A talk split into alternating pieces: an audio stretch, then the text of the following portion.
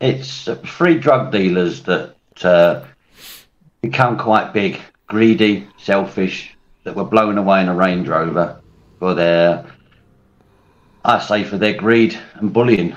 But we never know the true story who killed them. Craig with me, and he wanted to do in there, but there was a already a person with pills, which we know is on Mark. So there was no chance. But Raquel's in those days was a a lovely club, always busy, and the rave game in there was quite good. So he knew you could make money. So he was told by a bar lady behind the bar that the person who had all these clubs was a bloke called Tony Tucker. That's how he had to go. So he searched everywhere and he found out where Tony used to train in the gym. Joined the gym. I think it was about six or eight months. Introduced himself, and they become like brothers.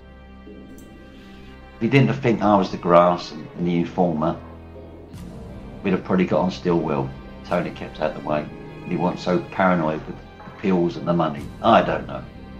But we had a great life up until he was about 18, 19, and he changed. And now that you've come out on social media saying these things, are people supporting you? I've got a lot of support. I've got 198,000 subscribers already.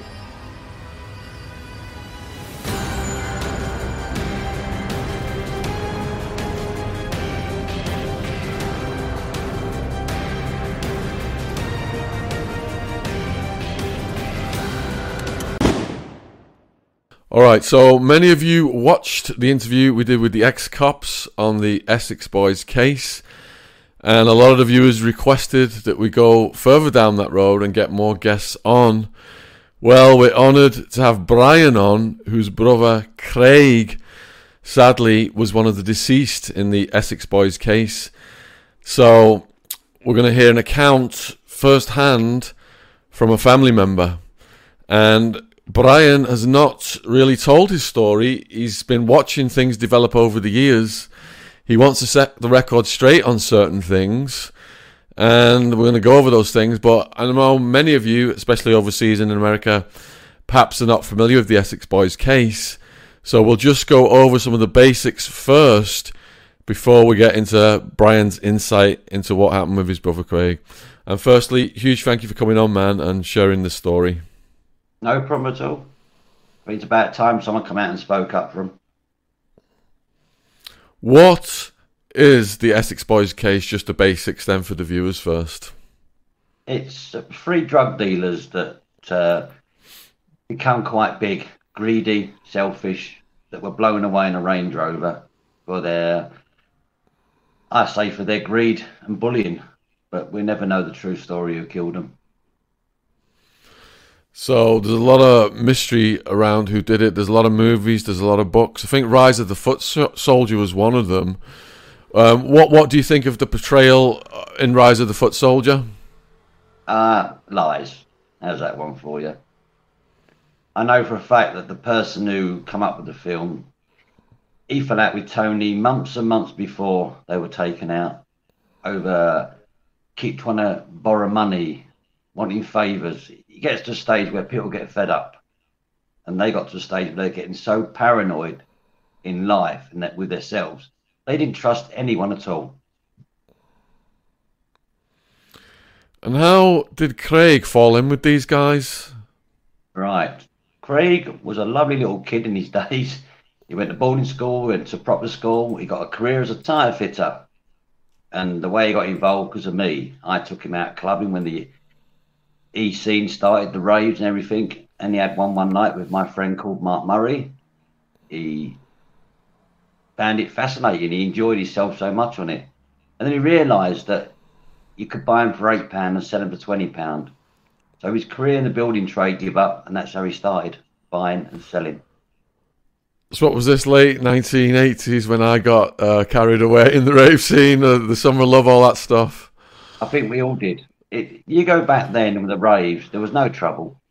Everyone was relaxed, enjoying. You could bump into someone and they'd say, okay, mate, shoot your animal off. Nowadays, you go club, a few pints, you end up punching someone. It, it, those days were the good. I know that the E's were, were class A drugs and no one liked them, but the youngsters did. And they calmed. The atmosphere was fantastic. Yeah, the hooliganism went down. And everyone was just loved up and dancing and hugging and sweating all night long, basically. Yeah, for afterwards, yeah. Yeah. There was good money to be made by the the organisers, the dealers, but people paid it because they that was the way they liked it. They liked the company, the music. God, that was a thing and a half those days for them. And then, like I say, people dressed up weird. They sweated. They cuddled each other. There was never a, a bad atmosphere I've ever seen in my life. All right, so for the purpose of this interview, then, Brian, we're going to use words white, brown, and green for certain substances. We're not going to say their actual names. Yeah, no so if you, if you if you if you can try and remember that, um, but we can edit anything out if you, if you don't. All right. So w- growing up, then, where were you guys born? Uh, Basildon Essex. Yeah, I've done talks out there actually at schools. And what was it like for you growing up? Uh, hard. We lost our dad when we was five. Craig was born in prison.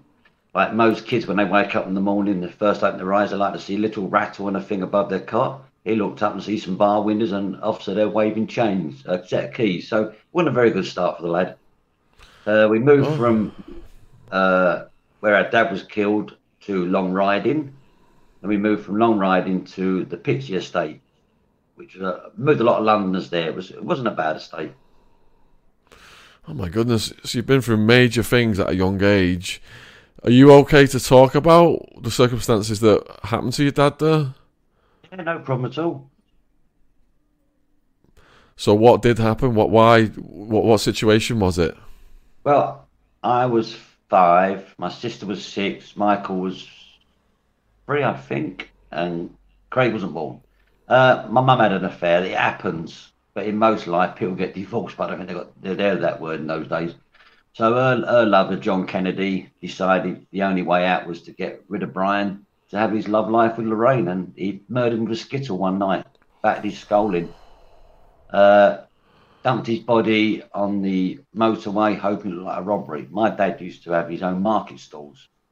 So it was always guaranteed back in those days to have four, five hundred pounds was a lot of money, hell of a lot of money. We had a lovely big house, everything, and we had it taken away through someone's stupidity, my mother's.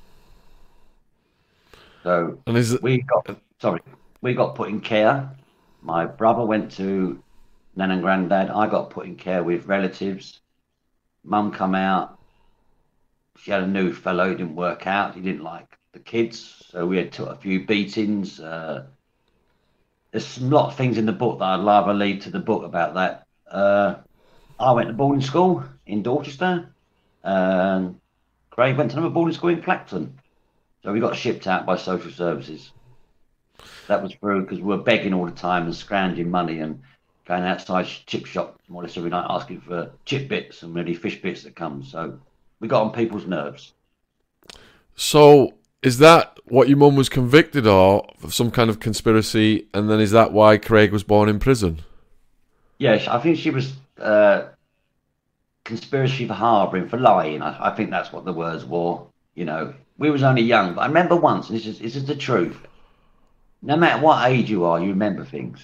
Always something in your mind plays. Now I remember, I heard a noise outside, like sound like a ladder going up to the window. So being a boy like mine woke me up.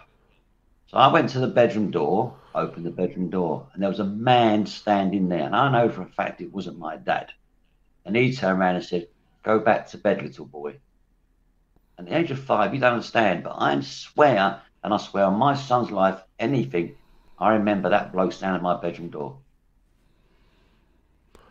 God, that must haunt you to this day, does it? Uh, you never forget.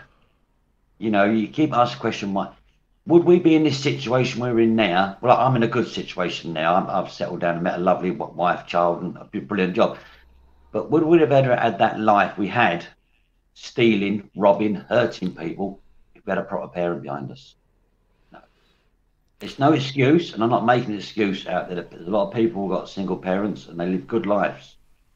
But we was encouraged, actually, but we was encouraged to nick. My mum used to say to me in the mornings at the age of nine, ten, go and get some milk off next door's front door. They're a milkman. And you go and nick it. And then you get to that stage, it's easy to nick. And that's how it went. So what's the age difference between you and Craig? Four years. Four years. And when that happened to your dad, Five years. Five years didn't immigrate. when that happened to your dad, how old were you? I was five. So how did you find out? I mean, what? How was? it? Who told you? My dad was killed. We wasn't told. That's the thing. I went to boarding school. It was all kept hush hush, like dad passed away for an illness. That's what we all thought. I went to boarding school in Dorchester, all boys school for. I wouldn't say disturbed kids. It was for kids that needed that education more.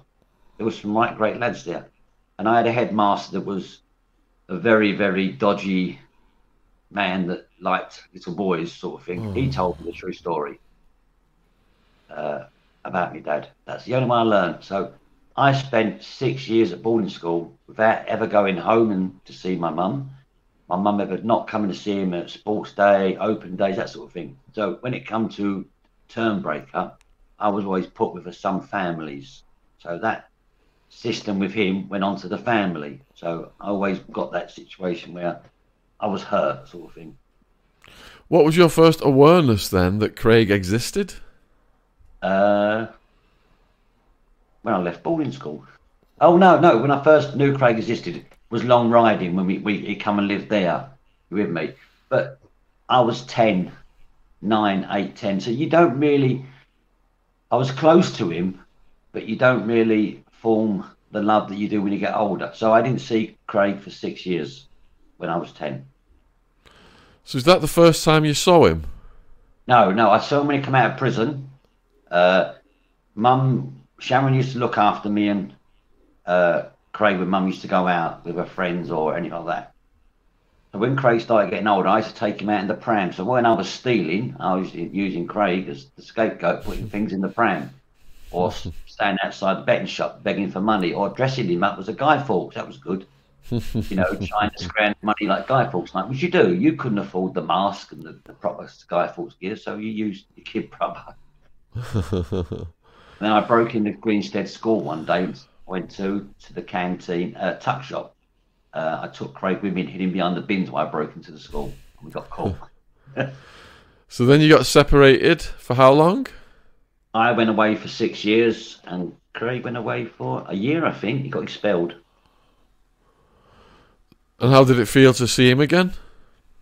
I didn't. When I was when I when I was at boarding school, I uh, we I used to be taken into a, a room, uh, given a couple of drinks by the headmaster, and enough was enough. So I stabbed him in the arm with uh, one of those things you open envelopes with. I stabbed him. I ran away, went to the police station and told them, still having the evidence on me, the police didn't believe me because he was a highly reckoned man in the community. So it was swept under, and I was done for theft, assault. I, had, I took two 12 inch records. One was ABBA, and one was Fleetwood Mac that I was the mine. And he done me theft of them and assault, and I went to Portland Borstal. Portland, Borstal. How old were you at that point? I was getting on 17. And where was Craig domici- domiciled at that point? Craig was back home with mother at Beambridge, Essex. And had he shown any um, behaviour where he was getting into trouble with the police yet? No, no. He, I when I went home for the first time, I knocked on my mum's front door. She had a bungalow, and she wasn't there. So I went round. Someone said she's round a lady called Sue's house. No, Rita's house. Sorry. So I went round Rita's house, and Rita come to the door. She said, "Look, Brian, your mum don't want to know you. Remind me of you remind her of your dad." So I left. Uh, went back to Dorchester. Uh, got in trouble again and went to prison again. Then I come back and started making money, and then Lorraine said, "Cool, we'll have Brian back home. He's making money. We can have some of that." So that's when I met Craig, and he got a job as a, a trainee apprentice tyre fitter. Were there any other siblings?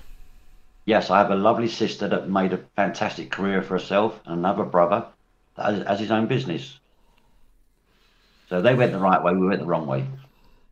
So Craig then he, he had a normal job at this point of the story. You've been in trouble, but now you're getting a normal job. What happens next? What to me or to Craig? Both. Uh, Both. I got a job through probation service. An old lady used to have a Labrador dog at Basildon. She got me a job and a flat. I was working in London, tunnelling for a company. I met a chap called Mark Murray, lovely bloke, quite stocky. Craig see I was earning good money and nice clothes, so he asked me to get him a job. I got him a job there, and on the third week, we took him to a rave in London, and that's how he got into E's. Can you remember what year that was? Oh, I'm going back. 84, 85? That'll be. Wow. And, and that was it. That just changed everything, that rave. Yeah, it changed. It changed everyone's life. You with me? When I first had a a pill, call it a pill, what you would call it, call it. Yeah, that's good. Is that right, Bill? Yeah. It was fantastic you know, the mood you're in. You, you couldn't be miserable. And Craig, Craig see that, and then my, he asked Mark for a, for a pill, and I said to Mark, give him half. Don't give him a full one. It's his first time. But Mark, being Mark, I thought it'd be comical. Give him a full one, and you could see him. It, it was like he was going to the bar normally, but in his own mind, it was taking him 10 days to get there. That's, that's, that's how he felt inside his head. Really. He was dancing like you'd never seen someone dance before, and he loved it. so he gave up his. Well, he had a word with Mark, and Mark said, I can get you as many as you want if it's okay with your brother. And I thought, well, yeah, okay, start off with 10, 20, 30 at a time. See how you go. But it didn't. It worked out hundreds, and he got to thousands, and it got to greed. All right, let's go over this more slowly then. So in the beginning, he's getting small amounts of pills, and he's seeing if this works. I imagine if he can yeah. if he can turn them over. It was a trial, so he'd buy 10, 20 at seven, eight pound a go, and sell them in those days 15, 20 pound a go. Depends where you went and who was bad needing them.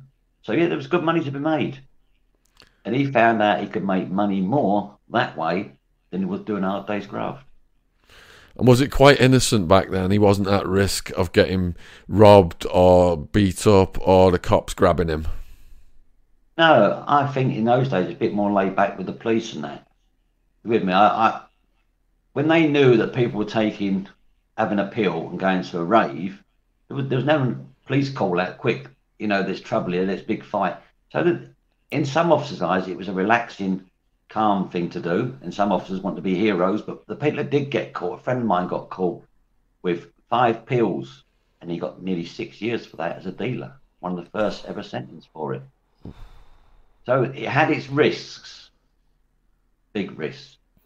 But if you're only carrying small pills, you could see soon hide them. You with me? They didn't have dog detectors for smelling what they wore and everything. So there was loads of ways around things. So was Craig in the early period of this just working on his own? He didn't have a business partner. No, he had no business partner at all. He worked on his own. Well, he worked with Mark. Mark got him. Mark made his few quid. Mark got him from his his chap. I don't know who he was at that stage, but Mark get what he wanted. So they, he, he was sourcing them from one supply. Yes. And how did he grow the business? Uh, through raves, really. Sometimes, if you had a big bulk of them, we'd go to the rave a day before, and we'd hide them somewhere in a field or wherever it was near a barn, something. So he wasn't carrying that day. And then you go into the club, so security were happy that you won't get anything. You come out because you have got your hand stamped, or you had a wristband. You go back out. You go back. You've already been searched. They're not going to search you again, are they? So that's how he started. And he started on his own, giving the pills out making 100, 200, 1,000, 2,000, 3,000 a night. You get competition from other people, but if they were bigger than you, you didn't go no near them. Was he a tough character from a young age? No, he was a skilly little runt from a young age. Mm-hmm. what what turned him into a bit of an angry person was when he was at boarding school, he was picked on by two two brothers quite bad because he was only a skinny lad and he stabbed one of them with a, a compass. I think it's a compass or a fork. I can't remember now in the leg. He got expelled for it. Then he went to a basketball school and he joined like you had gangs in those days, to fight other schools. It was a common thing, wasn't it? So you and then that's how he learned to look after himself. Then I took him to West Ham matches, and he got even better at it. He could take a punch. He could give a punch. So he had confidence in himself. And what had caused that first situation where he, he, the two of them were bullying him? I, I, I don't know. I wasn't at school when it happened, so I can't say. And did he do any like? Did he, did he do any boxing or weightlifting or anything? He took up weightlifting when he started getting rid of the pills. Quite good. He, he hit the steroid game and he got really, really bulky. Late 80s, early 90s, he was quite a big lad. He wasn't scared of anyone, no one at all. So it sounds like his business was running quite smoothly then in the early phase. What were the first obstacles he had to overcome? Other dealers. That was one of the main things. Uh, nightclubs. He had to get the nightclubs. And the only way he could get the nightclubs was meeting one of the blokes that, that run the nightclubs, and that was Tony. So in the explain to the explain to the viewers who Tony is and what his role is. Tony Tucker was uh, run a security firm, a doorman through nightclubs. He had nightclubs all in Essex and some in London. He was a ex-army lad, very very big, good boxer, and he used to escort and secure Nigel Benn to fights. And he was blown away in the Land Rover sitting next to Craig. So, how did Craig manage to form a relationship with him? Right. So, he went to Rackhills one day, Craig, with me, and he wanted to do in there. But there was a already a person with pills, which we know is on Mark. So there was no chance. But Raquels in those days was a a lovely club, always busy, and the rave game in there was quite good. So he knew you could make money. So he was told by a bar lady behind the bar that the person who had all these clubs was a bloke called Tony Tucker. And that's how he had to go. So he searched everywhere and he found out where Tony used to train in the gym. Joined the gym. I think it's about six or eight months, introduced himself, and they become like brothers. And what did you think about that when you noticed their closeness? I didn't have a say in it. That's the truth of it. You're forgotten about. Thanks for watching our podcast. Is with my sponsor. It's AG1 by Athletic Greens. So, Jen, as a pregnant woman, taking AG1 in the morning, how's that helped you? Well, with the low energy I've been having due to being pregnant, AG1 has helped give me that morning boost that I've really craved. Bear in mind, if you are pregnant, consult a doctor before taking AG1. Jen and I get AG1 delivered every month, which makes it super easy to have as a daily habit. With the single serving travel packs, I never have to miss a day. Just mixing the powder into the water, drinking it first thing every morning before breakfast. That simple. If you're looking for an easy way to take supplements, Athletic Greens is giving you a free one year supply of vitamin D and five free travel packs with your first purchase. Go to athleticgreens.com forward slash Shaun, S H A U N. That's athleticgreens.com forward slash Shaun. Check it out. That's the word from our sponsor. Thanks for watching. Link in description box below this video for AG1. So I was, actually, when I was induced to Mark Murray, I was induced, uh, I met a lad called Conrad Chaplin an ex-armed robber. And Conrad had some banker's drafts uh, that he was getting rid of. So I made some inquiries, how to work them, how to use them, what to do with them, and I brought the whole lot, 20 banker's drafts off him.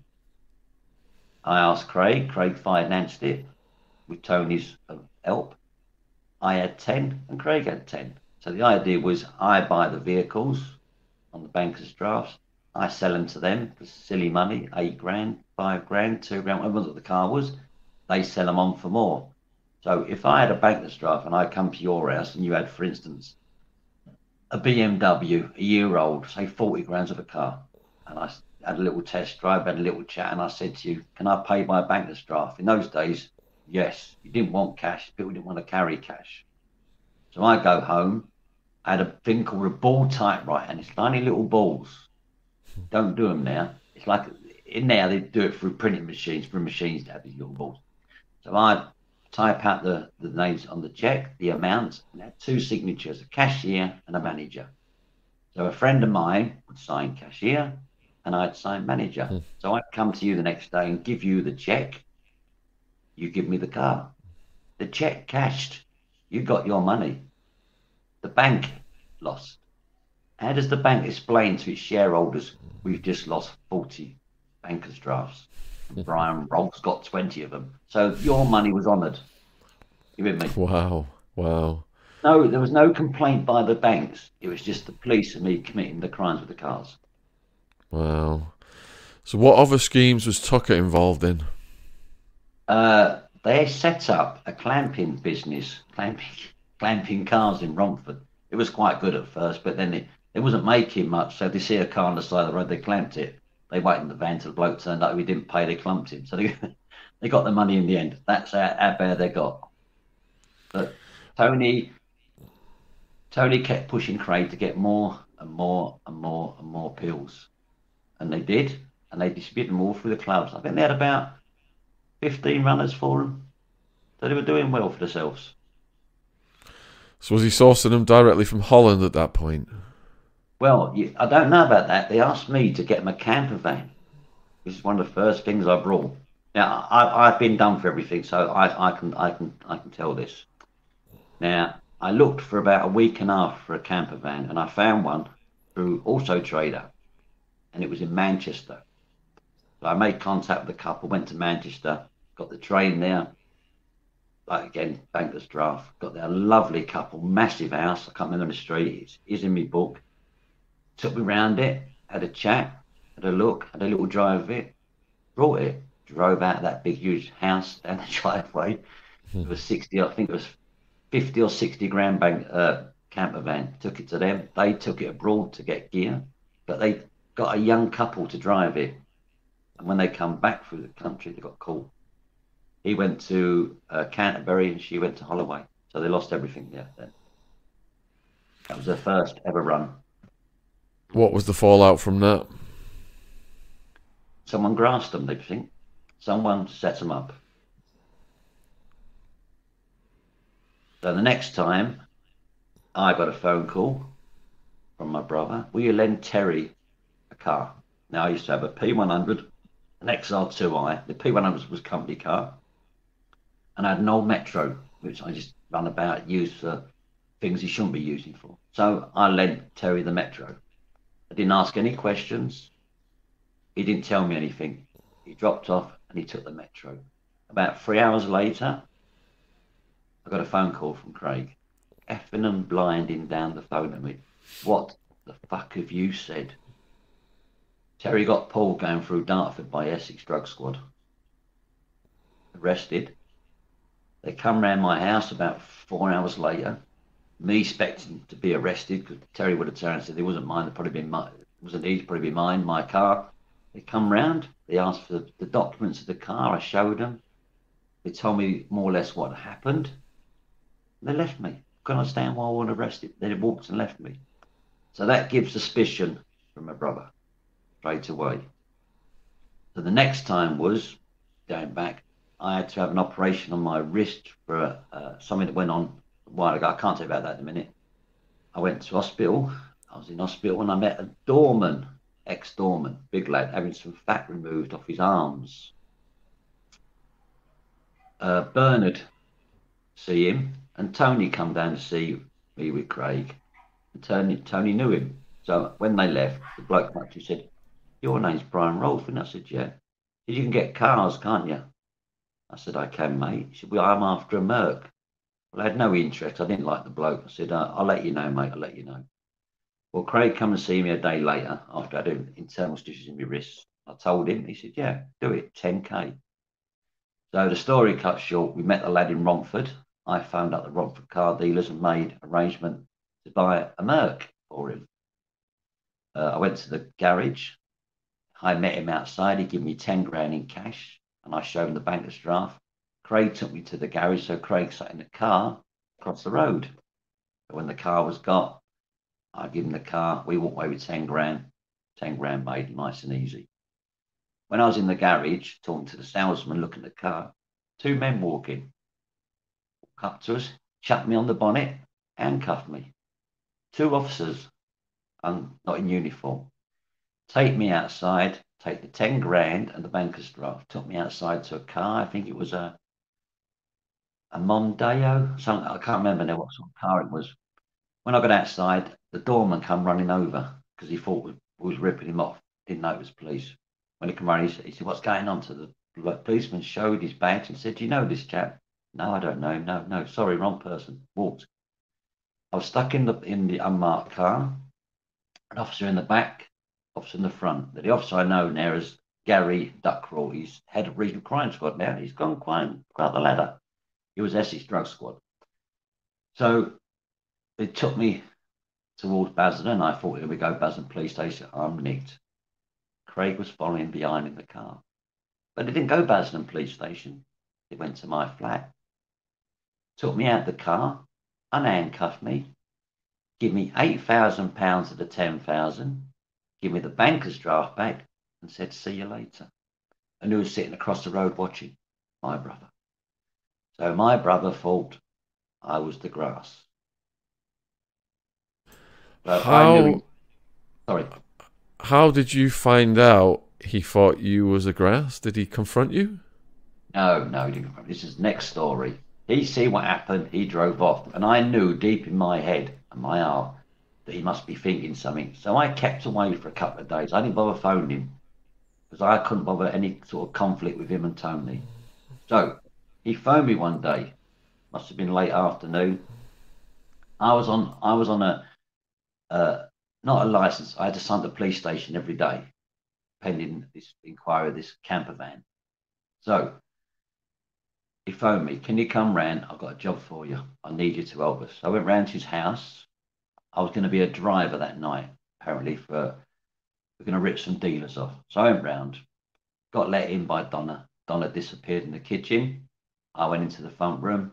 Craig was there and Terry was there. They took our phones off us, locked the door, shut the front room door. Was playing cards. We wait, the idea was we were waiting for a phone call from someone to get the go ahead to do this uh, where we were supposed to be. It was getting a bit late, about 10 o'clock. So Craig said, Do you want a bit of white? Keep you awake. So I said, Yeah, I'll have some. Yeah, no problem at all. So I had some a bit of a bit of a glass with Ribena, shaken up. That's. And after I took it about 10 minutes, I felt strange. Felt like my jaw was, how can you put it, was dropping. I felt right strange. I couldn't move as such. And I looked at him, what, what, what's happening here? And he turned round with all his might and punched me straight in the face. I remember, all I remember is falling back of the chair. That was it. The next thing I remember, I was laying in my mum's bungalow in the spare room, laying on the floor. I could not move. I could not move an arm, a leg. I was paralyzed. All I could see was Craig, my mum, and her boyfriend Paul standing there laughing at me, laying on the floor. I had tears in my eyes. I was scared. I thought I was going to die. The room was snowing to me, like it was snow coming down. And mum said to Craig, Will he be all right? And Craig said, Don't fucking worry, he'll be all right. And walked out of the room. And I was like that for nearly three days. And I'm always to come into me on the second, third day and try and help me walk around the house, try and get me moving. And then I got arrested because I broke my curfew and I got put in Brixton prison. But that's the day he tried to find out if I was the grass. Before that day, had you contemplated discussing it with him? No. The reason why you couldn't discuss anything with, him I could go there and be black and blue and turn around and say, look, I'm your brother. I'm telling the truth. I'm not a grass. Even though I wasn't, and it was proved I wasn't, he wouldn't believe me because he see it with his own eyes. What person gets arrested or so-called arrested and then dropped off outside their house? No police station after he's committed a crime. He knew something was going on, but he didn't know who the officers was. So after that, I, how can you put it? After that happened, I come out of Brixton prison. He sold my car. He uh, set me P100 on fire. Mum rented me flat out for a bit. Claimed a few. I was only there for a few months. Claimed a bit of rent. But I still loved him. It was still my brother, and I had to prove to him that I wasn't the police informer, which I, I, I did. So he said to me, I want a car. I want a BMW. So I said, I'll get you a BMW. He said, no mistakes, no errors, want a BMW. That was it. So then I found a BMW. It was in Southend on Sea. I went down to Southend, drove down, met a lovely old man. He must have been early 60s. He had a BMW for South. It was about 7k then. I can't remember if he said it was it was his uh, son's or grandson's car he was selling or his own. I can't remember. It's going back some years now. So I told him about the banker's draft and I'll be back tomorrow. It was over the moon, yeah, no problem at all. So the following day, I told Craig I got my BMW he wanted. He was happy. I went to Southend Seafront by train, got a taxi to the bloke's house. Knocked on the door, the old boy opened the door. When I walked in, on the table was a logbook, uh, some paperwork, I think it was invoice receipt and that, and some keys. He told me to sit down. He said, I'll make you a cup of tea. You Have a... So I sat down. I didn't want to be rude and rush and gone and polite. And this bloke walked in. And he said, Oh, I'm sure he said to me, this is my grandson. So he come in, for a cup of tea, sat down, sat in the room with us. I said, Oh, here. I can't, I think his name was Tony. I can't remember now. It's in my book. Sorry, I'm a bit there. So I passed the banker's draft over to him. As soon as I passed that banker's draft, that so-called grandson pulled a warrant out. He was a police officer. Wow. I was marched outside the house and I walked outside the house. There was two police cars and about six police officers. I think they think I was some sort of gangster of Essex. So I was arrested. I was taken to Southend police station, put in the, uh, put in the cell. The sergeant come and see me and said, you won't be getting bail because there's so many cars outstanding on these banker's drafts. No problem at all. It'd probably do me a favour to go away for a bit, things to calm down outside. So it must have been about 10 o'clock. We used to have a police officer in Essex called Jack Bowler, CID. He was a lovely man. He was the most fairest, care what anyone says about police, the most fairest copper going. If you got nicked for something and it was petty, he'd do everything he can to let you get off of it. If it was serious, it was in his book. Well, he, he, he, he come down. He said, Brian, come I go into a room and have a chat? So it was him and the South End, some officer that unlocked the cell took me down. Went into a room. The officer that unlocked the cell me in the room. Next minute, two blokes walk in. Jack said, I'd like to meet these two men. When they walked in, I've seen them before, Jack. They arrested me a while ago in Romford. I didn't know. So they sat down. And this Gary Duckrell, leading officer, said, I can make everything go away for you, Brian. All your charges, everything. New life give you that new life you want. Did you've had a bad upbringing? We know about you. Give you a new life. Yeah. Well, we'll pop round tonight and we'll have a chat. So they left. I said, I said to Jack, I'm not getting bail. Did you getting bail, mate? Watch. So I did. I got bail. Jack Bowler was outside. Waited for me. He gave me a lift back to Basildon. That's straight. And he said to me, these two men are kosher. They will look after you give you a new life. So I got home, and a couple of hours later, they come round, knocked on my door, I let them in. There was two of them, I can't remember that one's name. I will try and get it. They sat down, they had a, a brown bag with them. And they said to me, took out the bag, and it was a clean bag. And in the clean bag was capsules, 3,000. In those days, I think we used to call them Dennis the Menace or rhubarb and custard. I can't remember now. Mm-hmm. So he passed them to me. He said, look, I want you to put these in your brother's car. I said, You serious? He said, Yeah. So I opened the bag and took one out to make sure They started laughing at me. What are you laughing for? Said, They're empty, Brian. There's no gear in them, mate. Not that stupid. They're empty. Put them in your brother's car and we'll take care of the rest. So I'm going to be straight with you. I thought about it. I thought, I'm out there being accused of the grass, mm. everything. Why can't I go and start a new life, eh? Let him go and do some time in prison. Let him learn what it's like to be bullied, pushed around. But I didn't. I chucked him in the bin. So I didn't plant those capsules, Gary, and you know I didn't. So at the end of the day, it was proven that I wasn't the grass because I didn't plant the capsules. But when I look back at it, I wished I did plant them because he could have got 10, 15 years in prison in those days for that amount of pills and he'd still be alive, same as Tony. And same as Pat, they would never have met probably, would they? Um, I'm just going to go back on over what you said something uh, much earlier then.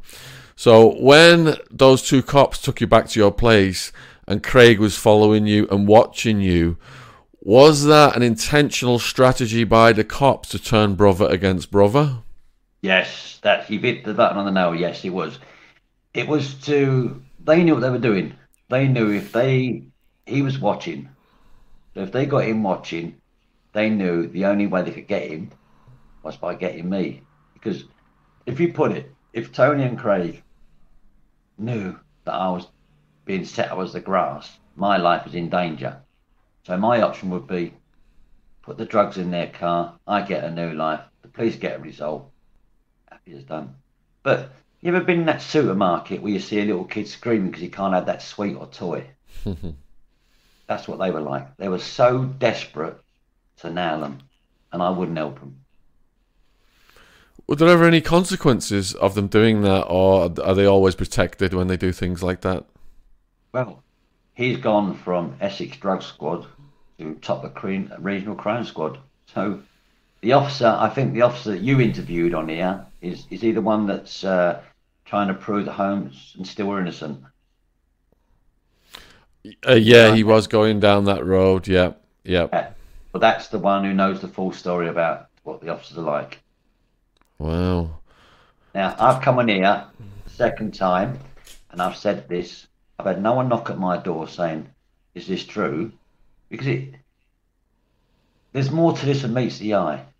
In my opinion, I think deep, deep down, they're involved in it one day. Because I was working when I when I got a good idea, and I can't tell you about this. I don't want to put too much eggs in my book. I do apologise. When I got a good idea, I was told to disappear for a bit by Craig.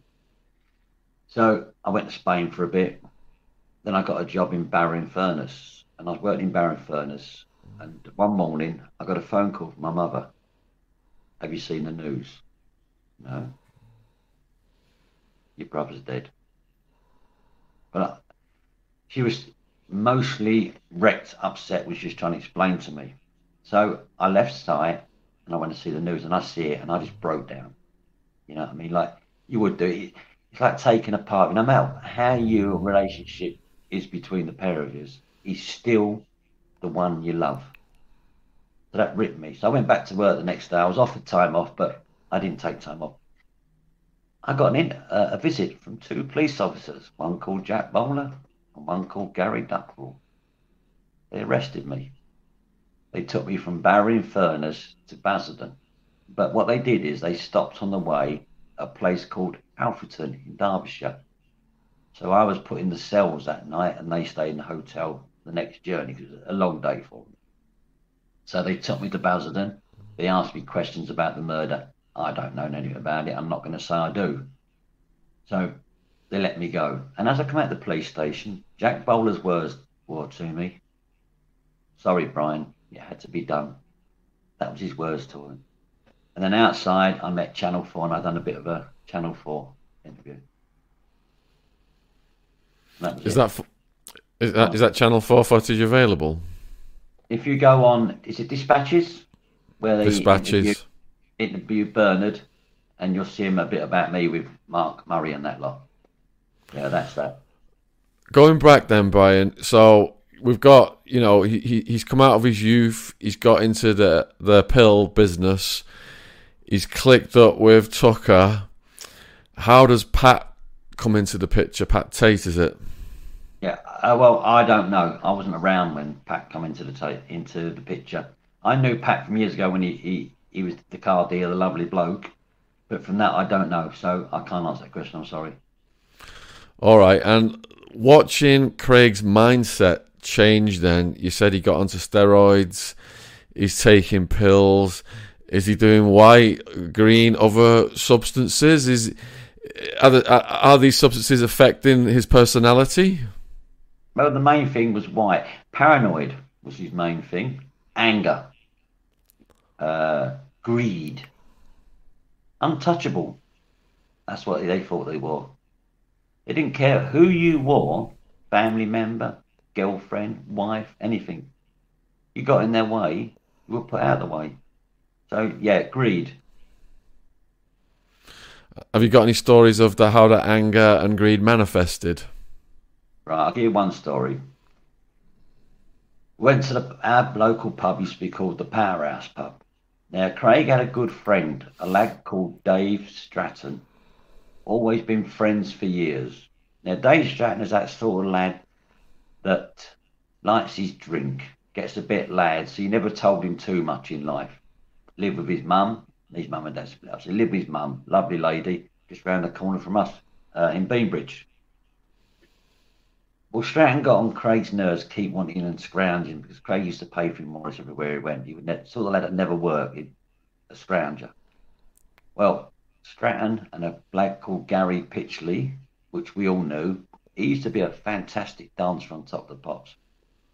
They went and robbed an old man of his life savings, tied him up in a chair and left him for three days in this chair until his daughter found him. He sat in his own shit. You with me? No water, nothing. They stole the seven grand and Stratton was in the pub bragging about it, what he'd done. But Craig didn't know this, you see. So one day when I went, the following, two days later when I went to the pub with Mark Randall, the police were there. And as we walked in the pub, the landlord used to be called Rick.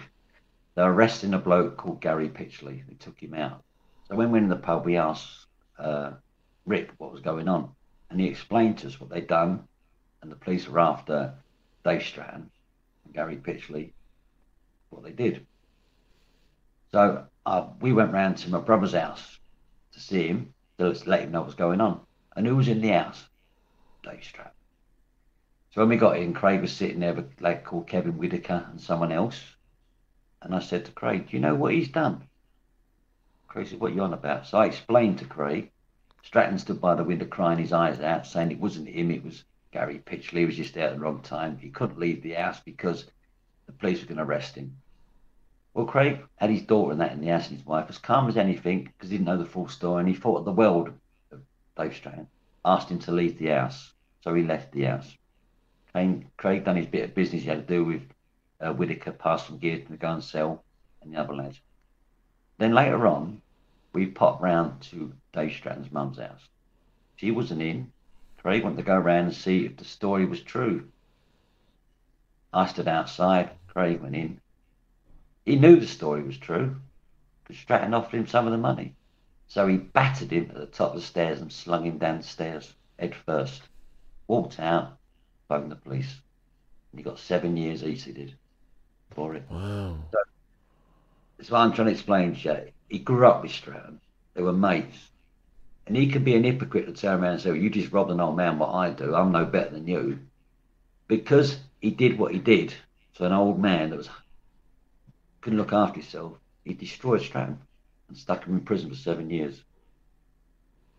And when Stratton went to prison, I think he went to Leyhill. He made some friends with uh, some black lads on a wing, someone told Craig. So Craig sent a message in what he did. Because Stratton just told the lads he'd done a robbery. And he spent the rest of his conviction in solitary. He was beaten to hell. So that's the other side of Craig, yeah. Do you think the substances eroded his conscience? Yes. End of the day, he despised me. That's how bad it got. His own brother despised me. He hated me. How did that make you feel? Worthless. But I wouldn't give up. I would not give up on him. I would try everything I do to help him. I couldn't. When someone's making ten, fifteen thousand pounds plus a week, you can't tell them they're going the wrong way. So you have to be a bit careful what you say, but try and put it in a way that just ease back a bit. You've made enough, but enough. What's enough to them? You know what I mean? Even when young Leah Betts died, you thought it'd calmed down then, but it meant nothing to them. But I don't think young Lyra was the pills from then, to be honest with you. So there's like an older brother, younger brother dynamic usually, where the younger brother looks up to the older brother, and the older brother's looking out for the younger brother. Was that just flipped upside down at some point? That was flipped up down when he met Tony. Tony was his older brother. Tony was his father, the father figure that he never had. So, yeah, he, he was very close to his other brother. Our other brother, Craig, was because he was a bit, he was a very quiet, lovable kid. So he's the sort of person you could go run into and tell you probably won't give an opinion, where I would give an opinion, whether they liked it or not. So Tony was his uh, his brother he never had, the person that he could trust. So if they didn't all got shot in the Range Rover, for instance, two did and Tony survived. Tony would spend his last days trying to find who did it. If Craig survived, Craig would spend his last days trying to find it. He wouldn't think I'll walk away from this. He'd have revenge. That's the way the war. So on the way up, then in this business relationship, who were they making enemies with? Uh, there was a few dealers they robbed off, which I don't know the names of. Uh, people say Canning Town. I don't know. I didn't get involved in that side of it. It was too scary and too dangerous for me, for one. And plus the two, they didn't trust me. So I'm not too sure how far it went and who they upset. When you say there was people that they robbed off, was this like just foot soldiers coming into clubs getting the stuff taken off them, or did they hit safe houses? We we hit a house in London. Uh, I went with Craig, Mark Murray, Tony, and Terry, and Conrad went. Uh, two stolen cars I didn't know about. I was the driver. Tony parked down the road. Uh, we parked three houses down. Quite a big house it was. Craig and uh, Mark Randall got out of the car, took a bag out of the boot, balaclava, went to the house, seen I was sitting there for hours. It wasn't. They come run up the road with a bag, uh, jumps in the car, more or less told me to effing drive off. Two men come running out. I could hear a shot gone off. Tony behind was driving. He hit the two men in that car. We got back to Laindon, uh, disposed of the cars through Kevin Whitaker. He got rid of them. I think one was a Mazda. Uh, yeah, one was. I can't remember. One was on a. Well, they went back to Craig's house and they had untold coke, money, pills on the table, or white powder. We got a thousand pounds each for it, three of us, and they kept the rest. So yeah, they upset someone big. Do you think that big person had a role in what happened? Yeah, there is revenge for it, which is in my book. I'm, I'm not going to give it away. So yeah, there is a big, massive revenge in a nightclub uh, on Craig's face. You'll find out. It's the scar he's got. There was big revenge for it. It come on top. What What was the role of uh, soccer hooligans in this? My battery's running out. I do apologise. Uh, soccer hooligans. Mm-hmm. Uh, we didn't really get involved in that. We we we went to football matches. We went to the local pub. We got in a few fights. We didn't get involved with the, the big boys. No. Was it the Turkish mafia was portrayed in the in the movie? Were they was was some foreign mafia involved in this? I don't believe a word of it. I've never met a Turkish mafia, and I know two the big main dealers that they got gear off. That's in the book again. I can't say the name, they are big. So I, I know nothing about or heard anything about Turkish dealers. And be honest with you, you start messing with those sort of people, you're messing with a country. You're not just messing with two men or four men or six men. So I think that's all one big fantasy dream. Were there any other enemies who were realistic that could have had a motive? Yeah, please. That's the truth. All right, let, let's explore that then, because when I interviewed the ex cop, I said to him, "Do you think that the police were involved?" Because you know, all over the world, it's fast money, isn't it, for the cops to get involved in that kind of a business? Because who, you know, they they arrest some people, but they allow other people to be peddling the product so they can get their cut. Do you think that something like that was going on? Yeah, I do. Yeah. Well, work it out. Where did they get three thousand capsules from? Not something you can buy off the shelf, is it? So mm-hmm. they come from somewhere they know, and was given to me. Whether they're empty or not, you still can't go and buy them off the shop shelf. So yeah, my opinion is that apparently there was a fourth man that met them at the pub. Now that fourth man could have been an officer that had a gun against their heads and drove to it. Now I met my brother when I I was in Baron Furnace work before the, the, actual deaths. I went to back to Basildon to see my brother, Craig, and I went to my mum's. Here is a word from today's sponsor, Aura. If you Google someone, you can find out all kinds of personal information about them. This information is accessible because of data brokers who profit by selling your information to robocallers, telemarketers, spammers. You can use my link, https dot dot forward slash forward slash aura.com. Aura is A U R A. Forward slash Shaun Attwood, S H A U N A T T Wood, to try two weeks for free and see how many data brokers are sharing your info. Also linked in my description box on this YouTube version, or scan the QR code on the screen.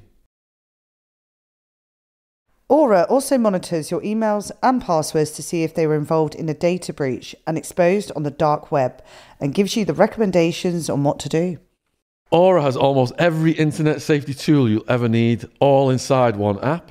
Bungalow, he was there.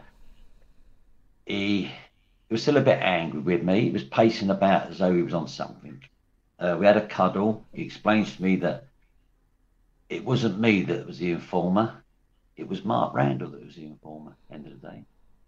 Uh, the lad was found hanged, Mark Randall. That's in the book.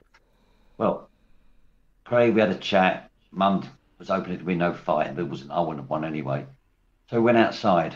He got in the Range Rover. I got in my XR2i, which I had. I got out and opened the door of the Range Rover, passenger door, and I said, Look, I am sorry for what's gone off. He said, Look, don't worry about it. Do me a favour, make friends with your brother. That's my other brother. He opened the glove compartment, and in the glove compartment was a, a, a gun. And on the passenger's floor next to the seat was a brown bag. He opened the bag, chucked the gun in there, and in the bag I could see at least a kilo of white. But even better than this, I think it was a week before this, he was pulled over by Essex police, right, with my mum in the vehicle, disqualified, give my name as Brian Rolfe, saying he, that's who he was. The police officer see CR on his arm. They raided it through. They was told to let him go. They went round his house to have a word with him. He was at the window F10 to piss off. They radioed through for backup. Was, they were told to let him go. And that's the night he got shot. So there's a lot of answers. And I wish Ooh. someone high up would make some inquiries. Do I think Whomes Steele did it? At first, yeah, I did. Deep down, I thought, good, rotting hell, use lot. But when you start seeing things, I mean, I haven't been on, I've been on this media for about listening to this and that, five months, that's all. I've seen the films, and some of the films are comical. I don't know if they're true. I don't think they are. I think it's just someone's got a good imagination and got a good story, and it it draws people in. I think they're good. Uh, but deep down in my heart, I think they're innocent. And I think the police have got a big say in this. But I think this goes to the top, right to the top. Do I think Nipper's dad did it? No. Do I think Nipper's convinced? Probably, yeah. If they, if that's true, what they did ran in his house and threatened him, threatened him and his sister, and I was a dad, I'd want revenge, but I know I couldn't get revenge, and his dad was very ill, and maybe his dad thought that I'll go and tell my son that I've done it to try and make him feel better about himself, that I actually done something rather than being a coward and didn't do anything. I'm not saying his dad was a coward, but you're up against three nutters. No matter how big you are, you're up, you take one out, you've got two to take out more. So it's not one you're fighting, you're fighting three. So if he believes his dad did it and it makes him feel better and happier, good on him. Really good on him. But deep down, I think the police are involved. Brian, how accessible were guns to Craig and Tucker? Easy, very easy. I went to Strangeways prison uh, some years ago. I went to get a vehicle and I got caught. So I, I spent a few, about two, three, four months up there in Strangeways. And I met a bloke called Delroy Showers. And have you ever heard of him? We have interviewed Michael Showers. Yeah, well, I, I, I knew Delroy. He was in for, he was in for murder. Lovely, lovely black man, bodybuilder. Now, he told me he used to drive a pink Rolls Royce. I don't know if it's true or not. But he yep. he was the one that uh, got the youngsters to kick off in uh, the church and caused the riots. You with me? Delroy, we'd all be locked up at night, and Delroy had the walk of the landing. That's don't know if it was respect from the officers or the fact they were scared of him. He was quite high up in Liverpool, so I believe. Well, I could get anything off him. I wanted it. So yeah, I, I could get guns, anything you wanted. I'm not saying they come from him. He might have known someone who could get them, but yeah, I could get things. But he was a lovely, lovely man. So you knew the cops were corrupt because of the way they treated you and divided you from your brother. In the beginning, then you thought the explanation for the murders was the true one. What were the warning signs for you after that the cops could have been involved? What were the first indicators? Uh, well, I started to come on site, started to join these groups, and then I started to read stories. Then I got in contact with the police officer that's on here, that's investigating here. We get on quite well. We, we, we talk to each other. He knows things I know, and I know things he knows through through life. So he's convinced me it's not them. So I'm people are saying it could be Canning Town or the, the Blundells. I don't know them and I don't know Canning Town lot. But what my experience, what I've been through, and what the tantrums I've seen from the officers, I believe deep down in my heart they're involved some way. I'm not saying they did it. They might know someone who did, but they're deep down. You said he convinced you. What do you mean by that? Well, he convinced me that Whomes is still innocent. Yeah, with with all the things he keeps finding out with the phones, the errors. I know Nicholls. I know Nicholls a bit of a fairy tale, and he will shit on anyone. You with me? I know that for a fact. Now, Darren apparently got pulled for some gear. The deal was we used Darren as the grass. Darren up the story. Now he's apparently he's saying that it wasn't true. I I can only read what comes on here, but in my in my heart, deep down, I still believe it's down to them. When Craig, when I met Craig, I knew he had a gun on him. Pat had a gun on him, but the day they were killed, there was no guns found. They still had money. See, it wasn't a robbery, was it? It was assassination to get rid of them. So it wasn't someone going to rob them because they had money. They had coke in the car. So how I, do you I, sus- how do you suspect they were enticed to go to that location? Well, my opinion, uh, they met a fourth person. The story is that's the story goes. I was told maybe the fourth person was an officer. They came out the pub, someone was waiting officer, and that officer took them to there. Maybe they were due to meet Whomes and Steele, and someone told them that.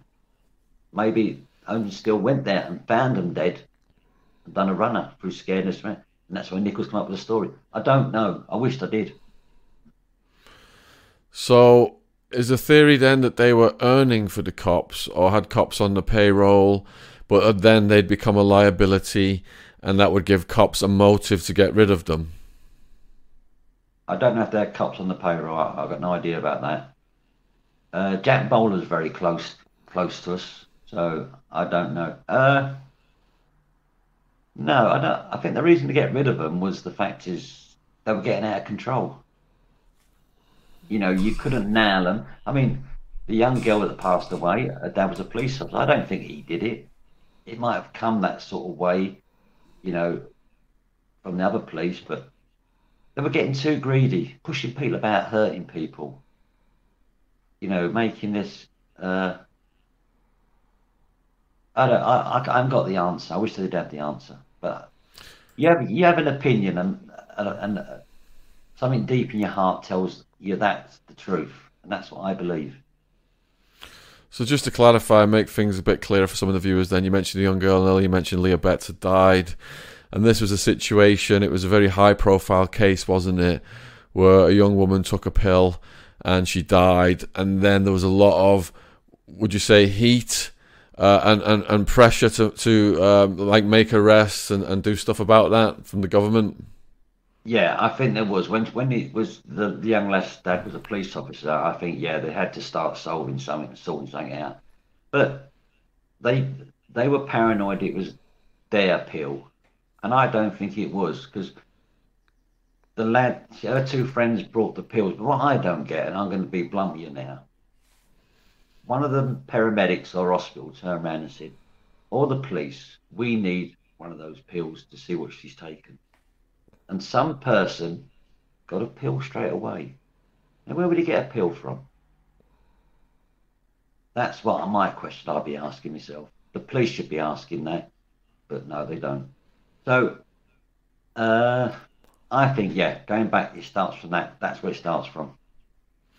So do you think the blame was put on it being the pills to portray them as boogeymen to get the heat off others? Yeah, I think so. Yeah, yeah. give them a bad name, bad reputation, and then other people start. Let's get rid of them. Let's step in. What can we do? How can we help? And the two guys, I mean, how many arrests did they make of suspects in the beginning? Do you know? No, I know uh, one, two, I know six apparently. When I was there, there was another two in, in the police cell, and there's some other, more some other stations. I don't know a lot of them, so I'm not gonna. I can't say anything. Like, is it one's called Jessup? Apparently, he made a statement. I don't know. And do you know the basis for reeling those guys in? Uh, one was because he can get guns. Uh, one because he knows Pitkin Canning Town quite well and two of them because they know Tony very well. And at that point of the story, you were convinced that they possibly had the right guys. At first, yeah, yeah, I was convinced. I, I was over the moon, but I, I wasn't allowed to go to the funeral. I got a phone call from my mother saying if I turn up the funeral, I'd go the same way as my brother. So I didn't go to the funeral. I went down a week later to his grave. I didn't go to the trial either. That was, that was my next question. Were you following yeah. the trial then, even if you couldn't go? I was following the trial, yeah, but I, I couldn't go to it. And when they got convicted, how did you feel? Over the moon. Over the moon. I got. If I remember, right, I think I drank a whole bottle of brandy that night, drowning my sorrows, wishing him all the best up there, saying sorry that I, I, didn't do what I should have done was put the pills in his car. Yeah, I feel guilty. I feel guilty bad. Yeah, some days I sit and I cry because I could have saved his life, but I didn't. Did the two guys who got convicted did they have alibis? Uh, I got no idea. I only listened to read what's in the stories. I don't know. I didn't go to. I didn't. I didn't go to the trial. I only read what's in the paper. What my mum told me about the trial. That's it. Lorraine, the mufti, Lorraine. So when that was announced, then that they'd been convicted, was that it? Case closed as far as the public were concerned. I think at first it was, yeah, and then stories hit. Then uh, a doorman come out with all these stories that he was a, a partner in crime, and he that's how he started off. Now, when I first come on here, that doorman got in contact with me, wished me all the best. Long time no see, Brian. Twenty odd, nearly thirty years ago. I'll help you do a book, he said. And I told him no. And I've got it all on my phone. And I said to him, why are you lying? And turn around and saying he was a partner. And he sent me a message back, turn around and saying, I've never said I was a partner in crime. And that's on my phone. So there's a lot of lies out there. And I wish, listen, they want to make money and people want to buy their books and films. Good luck to them. I hope they really enjoy it. But my book is about my brother's life and hope that out there, some of these young kids are going to read this, are running around dealing pills for these big boys and think, no, I'm not going to go that way. So if I save one kid, I've done my duty. That's a great mission, Brian. What's your book called? The Lost Essex Boy. And what are the other lies that you correct in that book? The other what? lies that you correct. Yeah. In what way do you mean that? So there's a lot of lies been told about Craig over the years. Yes, sorry, yeah, yeah. What what are the main ones that you want to correct? Uh, Craig was the brains behind everything. Okay, everyone says he was the clever one. Tony was the muscle. Uh, about the bit where he went to Tony's party and pushed a door into someone and said, "Well, you're a doorman," and this person wanted to threaten. And then the other person in the club said, "I took him to, towards I was going to knock him out. One for Tony." It's lies. Now, I've come on here and I'm asking and the rest of them, look, good luck to you. Tell your story. Come clean. Don't make up stories that you got phone calls that night and you should have been there and that lot. Because I know deep down you wouldn't have got that phone call. They didn't trust anyone, mate, and I mean trust anyone. They just come out, tell the truth, make a living out of it. I'm not bothered, but don't keep dragging my brother down. Because if he was here now, they wouldn't be saying it to his face. One person there, so-called doorman, has turned around and said that he was threatened by them. They come round and assaulted him. It's no good giving all the hard stuff when they're gone. You with me? You didn't do it to their face. No good doing it behind their back. What was your mother thinking about all of this, Brian? I mean, she's had some ups and downs throughout her life. She's caused everything she's caused. All the ups and downs, it's been through her, not us. We haven't been angels. God, far from angels. We've hurt people, we've robbed people. And we, we, we robbed a restaurant once. We broke into a restaurant. And it was a restaurant that used to cook beef for other shops. And we found all these joints of beef. One night we went back four times nicking these joints of beef, and our mother was selling them around the social club. So don't come at me about mother. what about your sister? What about your sister then? She's um. Kept a note. Never, never had a parking ticket. Had a massive career in the pub game. Now she's retired, and I wish her all the best. And are you all right now in your life? Because you've had a hell of a lot of ups and downs you do get your off days when you, you sit there and think what you've been through. I do get a lot of things playing in my mind from the uh, boarding school days, but I've got a, a most different wife that stands by me. Now, when I'd done this book, I was going to do this. She was two minds not to do it. She no, I don't. And then she thought, no, it might make you feel better and get closure by doing it, and that's why I've done it. Did the boarding school teacher did he ever face the consequences of, of his actions? Yes, in the end, yeah. Good to hear it. Why did you start a YouTube channel? Uh, I was told to start one by someone. He said, if I do a YouTube, I'll put a few videos and then people get to know because a lot of people think, well, your name's Richardson, not Rolfe. Now, I'll tell you why I changed Richardson before my battery runs out. Going back nearly 20 years ago, we were sitting indoors and I got a knock on the front door about nine o'clock. Opened it up, a lady there from Cos- Cosmopolitan magazine. She offered me ten thousand pounds to do a story on my brother. I went indoors, told Debbie, and Debbie said no. I said to the lady, no. So Debbie said, look, I don't need this. My family don't need it. Can we change our name by default? So we changed it to Richardson, and that's how it was. And it's all done by solicitor. It's my marriage certificate is still in the, upstairs, the name of Rolfe. So there's, there's, there's no lies to it. You with me? That's why we changed it. What do you hope to achieve with your YouTube channel? Uh, I want to get stories over that people can listen about Craig, the real side of Craig. You know, the good parts. And not get me wrong, the bad parts. You know, there is some right evil parts in the book that he's done. You know, I'll tell you this one more thing. I went round one day to drop some money off that I owed him. Uh, he had three dealers in his house. One of the dealers had taken some money out of the pot that he's supposed to return for some some bills. Craig wasn't happy, so what he done, he took the young dealer into the kitchen, got a bread knife and cut the top of his little finger off. To prove the rest, if you rob me, that's what happened. Wow. A different side to him than they wanted to be. But as a brother, if he didn't think I was the grass and, and the informer, we'd have probably got on still well. Tony kept out of the way he wasn't so paranoid with the pills and the money. I don't know. But we had a great life up until he was about 18, 19, then he changed. And now that you've come out on social media saying these things, are people supporting you? I've got a lot of support. I've got 198,000 subscribers already. I've had no one question my thing. No one saying I'm a liar. I haven't accused me of anything or having a go at me. I'm not on having a go. All I've had to and say were, uh, he wouldn't help me do the book. And I said no. And then he got angry and I fronted him about the partner and he turned around and said, uh, good luck with your petty book. It's not about the, the book or making money. It's about putting the truth out. And the only way I can do it was to write a book. And I think if the book goes out and it, it does well or don't do well, I want to look after in some way his daughter, Georgie. So yeah, that's why I've done it. So what we'll do then is we will include, if you're watching this wherever you are in the world, we're going to put the link for Brian's YouTube channel in the description box below this video.